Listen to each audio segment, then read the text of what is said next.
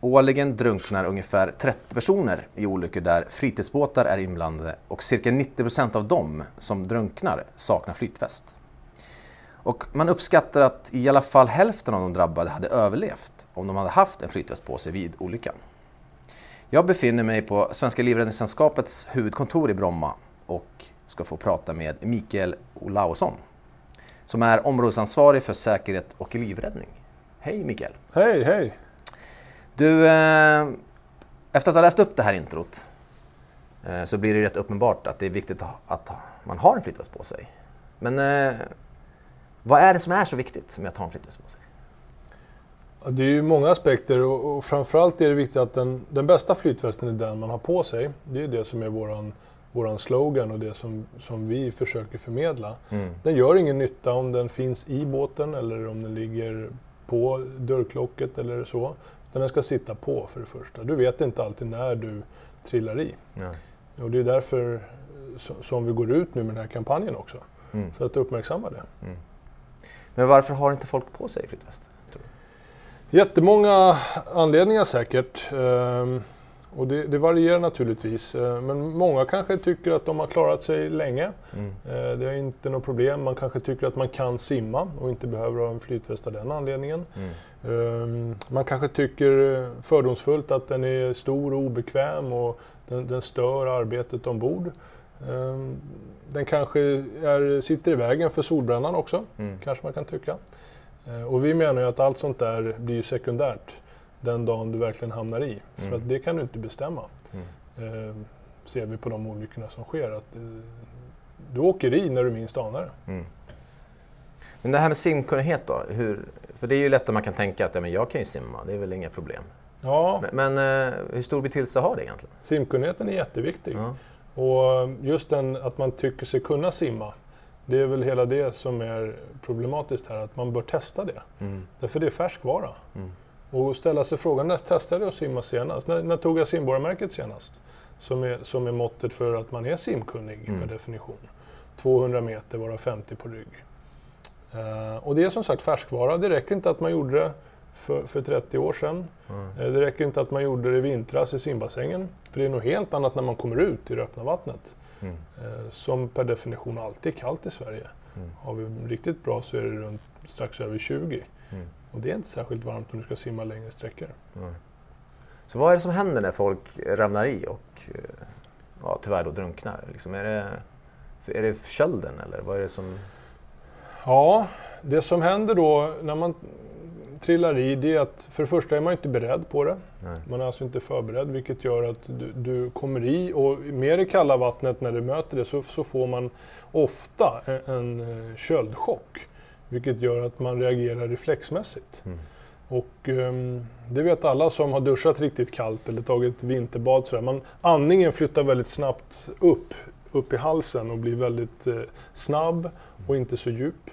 Eh, och det här kopplat till att man inte kan reglera det gör ofta att man drar i sig vatten.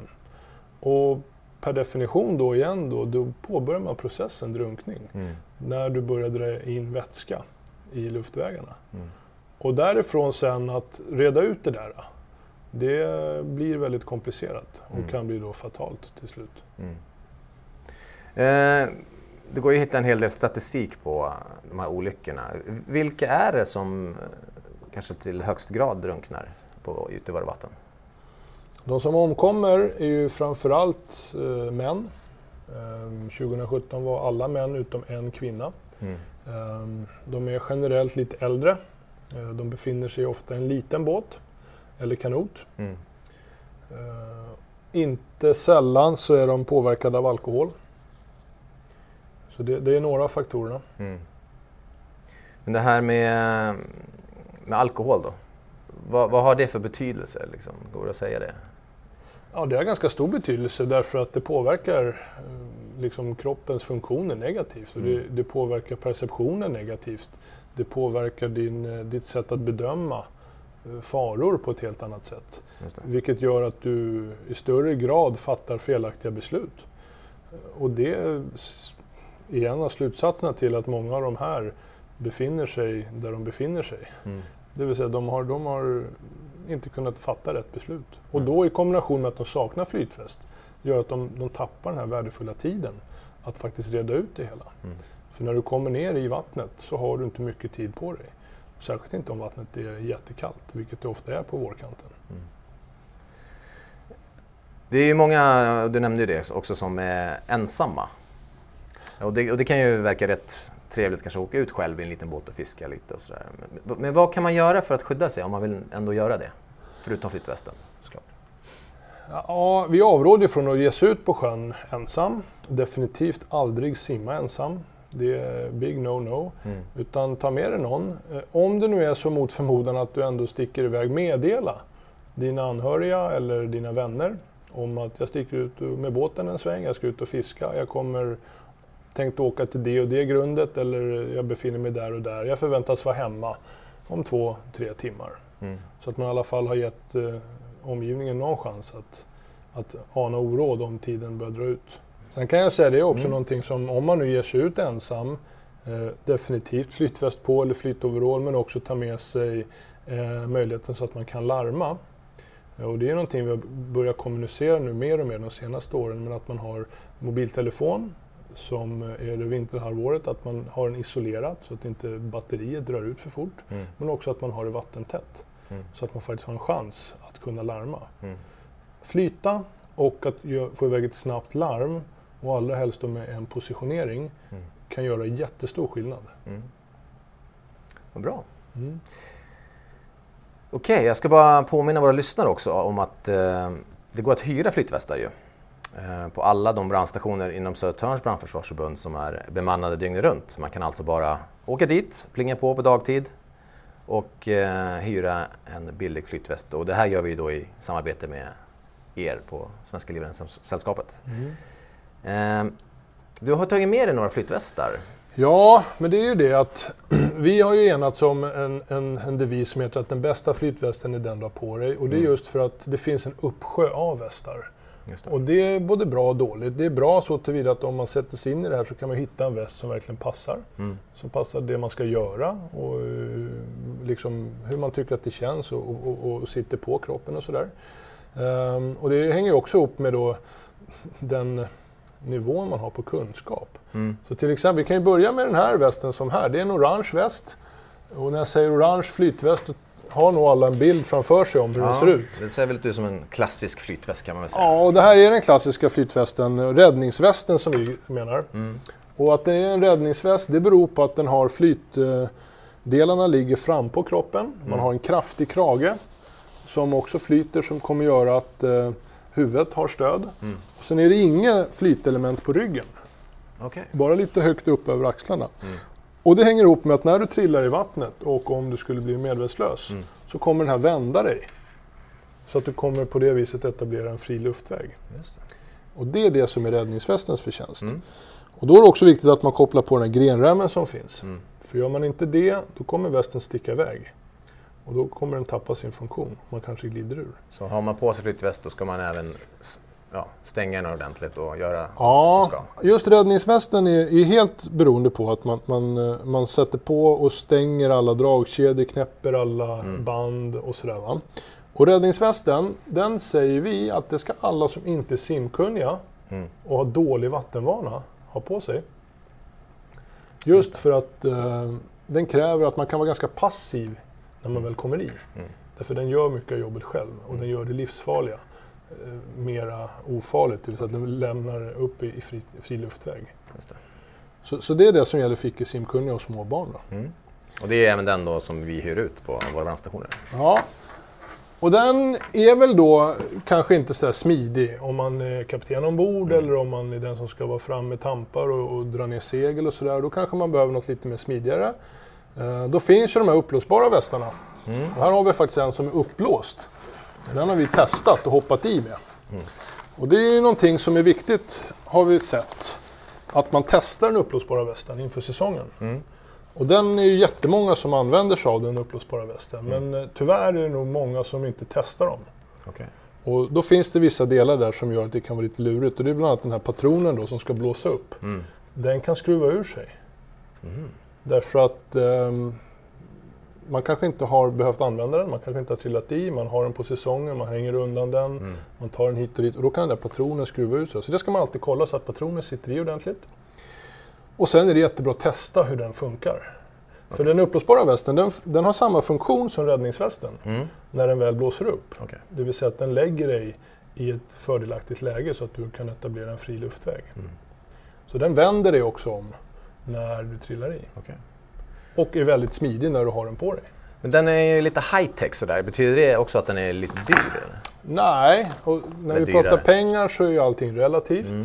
såklart. Men den kan du få i allt ifrån 800 kronor och uppåt. Mm. Den kan du få så att den kostar 4000 kronor om du vill vara riktigt high tech. Mm.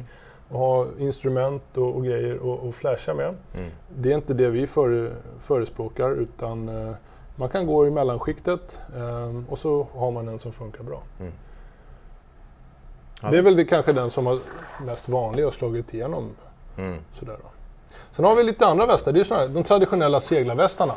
Ja, just det. Och de är smidiga.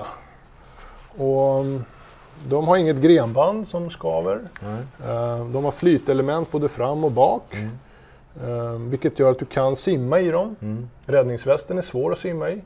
Kan nästan inte lägga dig på mage och simma utan ska du ta dig måste du ligga på rygg. Okej. Medan eh, seglarvästen kan du faktiskt lägga dig på mage och simma i. Mm.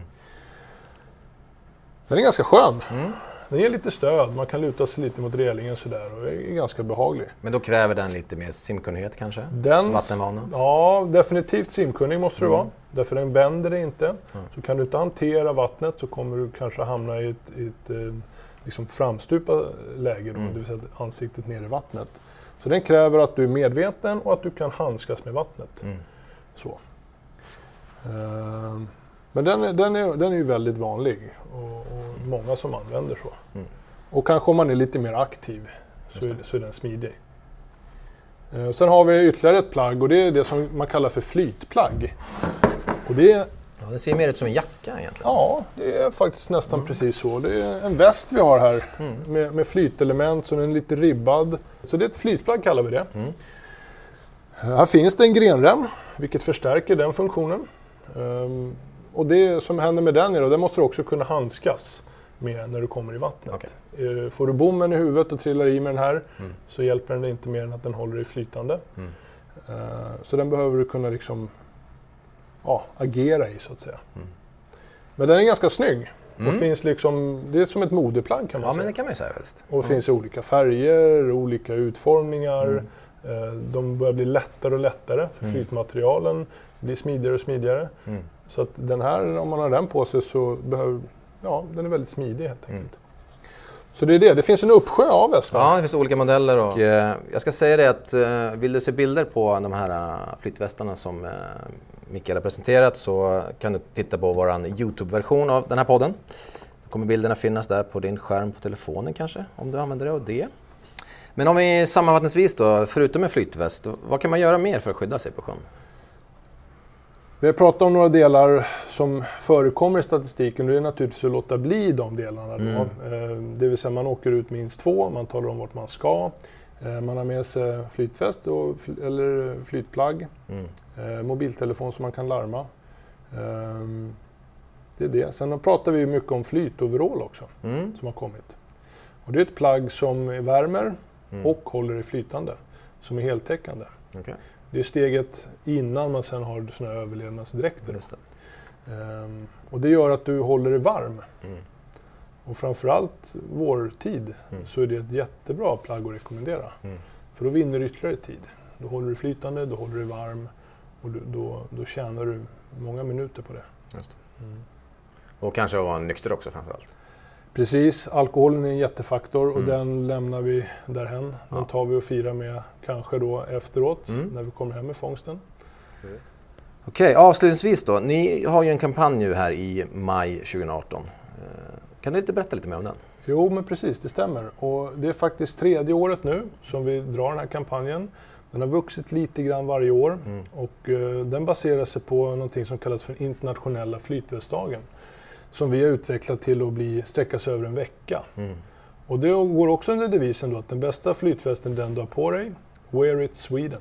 Ja. Eh, och det är en kampanj där vi försöker då rikta budskapet lite mer till de målgrupperna vi har sett som förekommer i statistiken över de som omkommer. Mm. Så ofta är det fiske och då har vi en, en speciell del mot fiskare. Mm. Eh det är kanotister och då försöker vi rikta budskapet mot dem. Mm. Vi var inne på det här med att man ska testa den uppblåsbara västen. Det är ett särskilt budskap vi har. Mm. Eh, sådär. Så då, då, försöker vi portionera ut de här bilderna, budskapen eh, med lite fakta mm. under en veckas tid.